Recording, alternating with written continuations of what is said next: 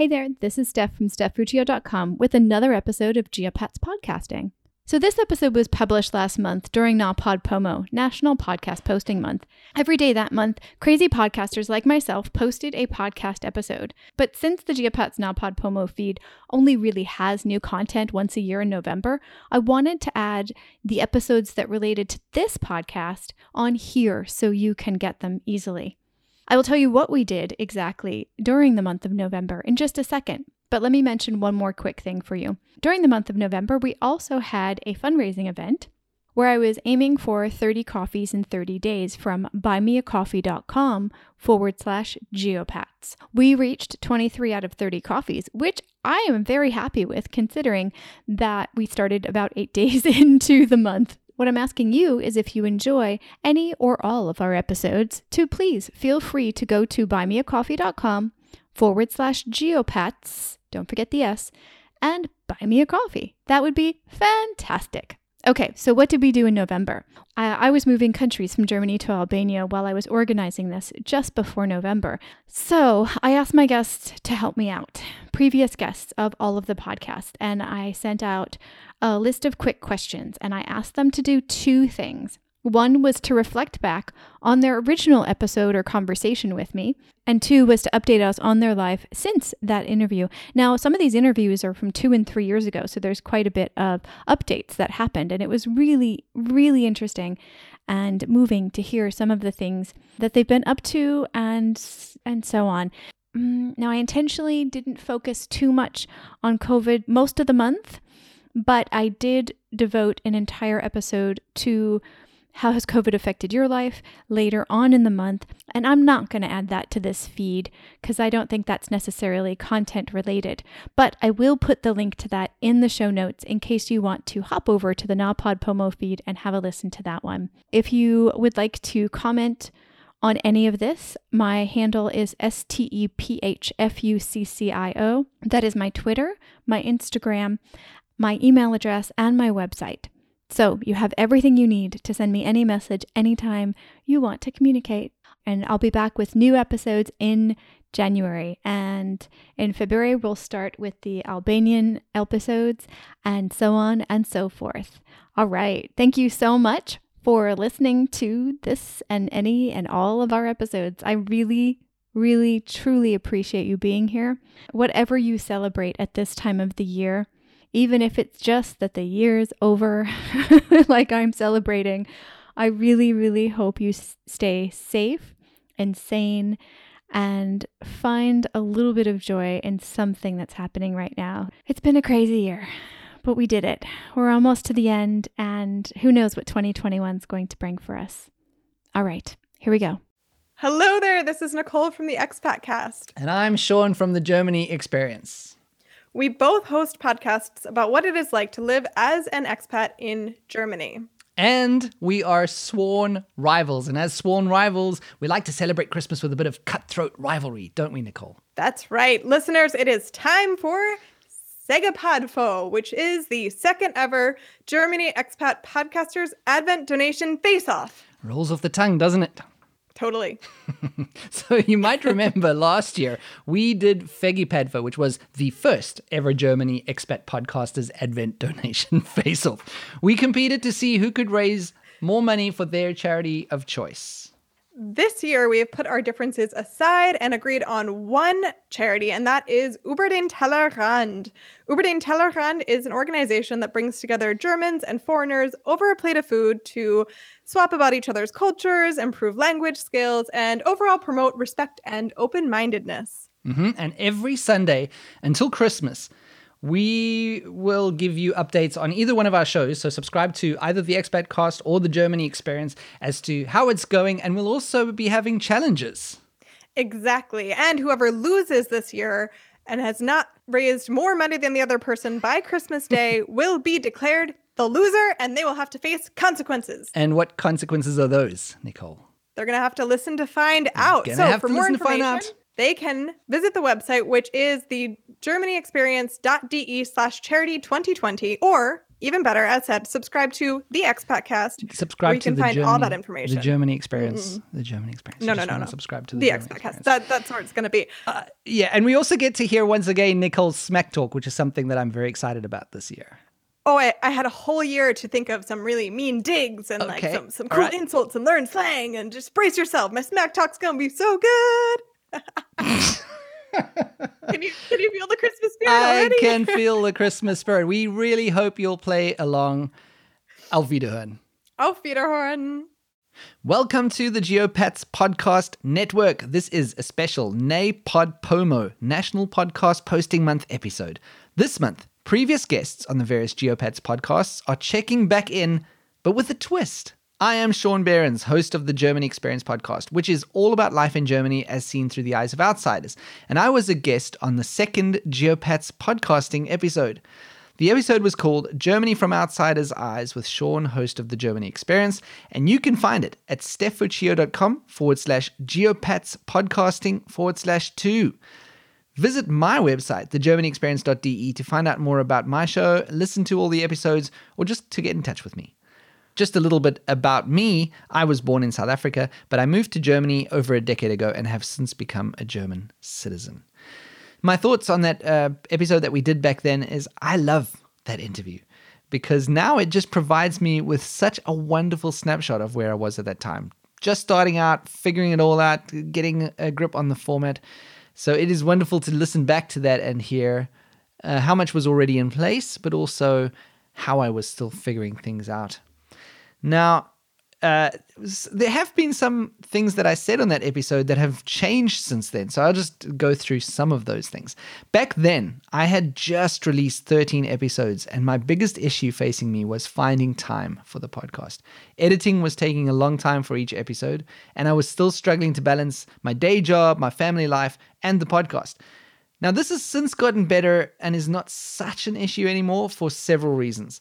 Firstly, I'm now over 60 episodes in, so I've gotten really good at preparing my interviews and I've gotten better at doing the interviews so that I've got less editing to do afterwards. So that has all helped. Secondly, I switched from Audacity, which I was using back then, to Hindenburg Journalist. Hindenburg just made editing so much easier and faster for me. Uh, it does a lot of things automatically, like auto leveling and the interface is is wonderful. It's simple, it's easy to understand, and that just that switching to Hindenburg cut out a lot of editing time for me. And thirdly, podcasting is now just a part of my weekly routine, so it's it's a little easier now to to find time for podcasting. So that whole time issue is not so much of an issue anymore. Now, if you're wondering what my current biggest issue is, it's gaining traction on social media. And that's kind of where my focus is right now. So I found that followers and likes on social media don't necessarily equate to more downloads. And I, I don't know if it's because the people who follow me on social media are already listeners and maybe they're just getting a reminder when they see me posting about a new episode. They're like, oh, okay, that's a new episode. I'll go check it out. Or if they are there because they followed me for some other reason other than the podcast, I don't know. I'm still, I don't know. It's very, very difficult to tell. But what I can see is when I have a lot of engagement in social media, I don't necessarily see that translate into downloads. I also don't know how often I should be posting on the different platforms because, again, it, is I, I'm spending a lot of time recording the podcast now. I don't necessarily have time on top to spend figuring out social media or posting a hundred times a week. I am using Buffer to do um, social media post scheduling, but even then, it takes time to sit down and write up the posts and think, what am I posting about this week? And that's the thing. That's the other thing. I'm still unsure of what content to post. Yeah, so that's it. I, I like social media is kind of a mysterious beast to me at the moment. What I can say is that I've been able to grow my Facebook group since that interview. Back then, I had 40 members, I think I said, and now it's approaching 600 members. So it's still not massive, but I love what the community has become. And all I can say about building a community is that it's a long game. You know, you just have to be ready for the long game. I only started to see exponential growth about 12 months after starting the group. Now I'm seeing a lot of growth, which is nice, but it's still a thing to to get engagement within that community. And the other thing is I've curated that in that community very very carefully. I've set um, I've said it that I have to see everyone who's wanting to get in. And I go through the profiles of the people wanting to get in to make sure that they're not Bitcoin related spam bots or whatever that whatever it is. Uh, I, try, I try and cut that off before they get into the group. So um, I try to see if the people are really interested in Germany, if they have, uh, yeah, it's just generally I check to make sure that they are people who really have a connection to Germany and who want to be in the group for legitimate reasons and not just for spamming or self promotion. So that takes up a lot of time as well because I, as I say, I manually check every single applicant before I let them in the group. And the downside of that is that maybe if there's not enough information on someone's profile or they didn't answer my uh, questions to get into the group, that I'll decline them. It could be a listener of the podcast that I've just turned away. But I would rather do that and have a small group of people who are legitimate and want to be there than having a lot of spammers, a lot of self promoters, uh, a lot of people who have no right being in that group. Yeah, so I, I, guess the long and short of it is I'm still figuring out social media, and it's definitely my biggest headache right now. And hopefully, I can tell you in 12 months' time if I figured that one out. Another thing I said in that in that episode was that you don't need expensive equipment for your podcast. Now, since then, I bought the Rodecaster Pro. Even though I was using a decent audio interface, I decided to go for the Rodecaster Pro. And it is, don't get me wrong, it is a fantastic piece of gear. It is wonderful. I, I love playing around with it. But I'd say it hasn't actually benefited my show in any tangible way. It, it, this might be because of my workflow where I do most of my audio processing post recording and not while I'm recording. But that's something I can confirm after my Rodecaster Pro purchase is you probably don't need expensive equipment. Just like I said back then, wish I'd listened to my own advice. Another thing I mentioned was uh, wanting to rebrand my podcast. Now, at that time, my show was called Expat Life Germany, and I had realized that the focus of the podcast was more on life in Germany, German culture, and it wasn't just for expats, primarily for expats and foreigners, but not just for them. So I decided to go ahead and change the name, and I did that in February. So what I can tell you about that, it is that was so much easier than I expected it to be. Uh, the most complex part of it was having to buy a new domain for my website and I had to keep the old one so that I could redirect users to the new domain. And that's the thing that you need to think about with rebranding is that you don't want to lose all of those old links that you had.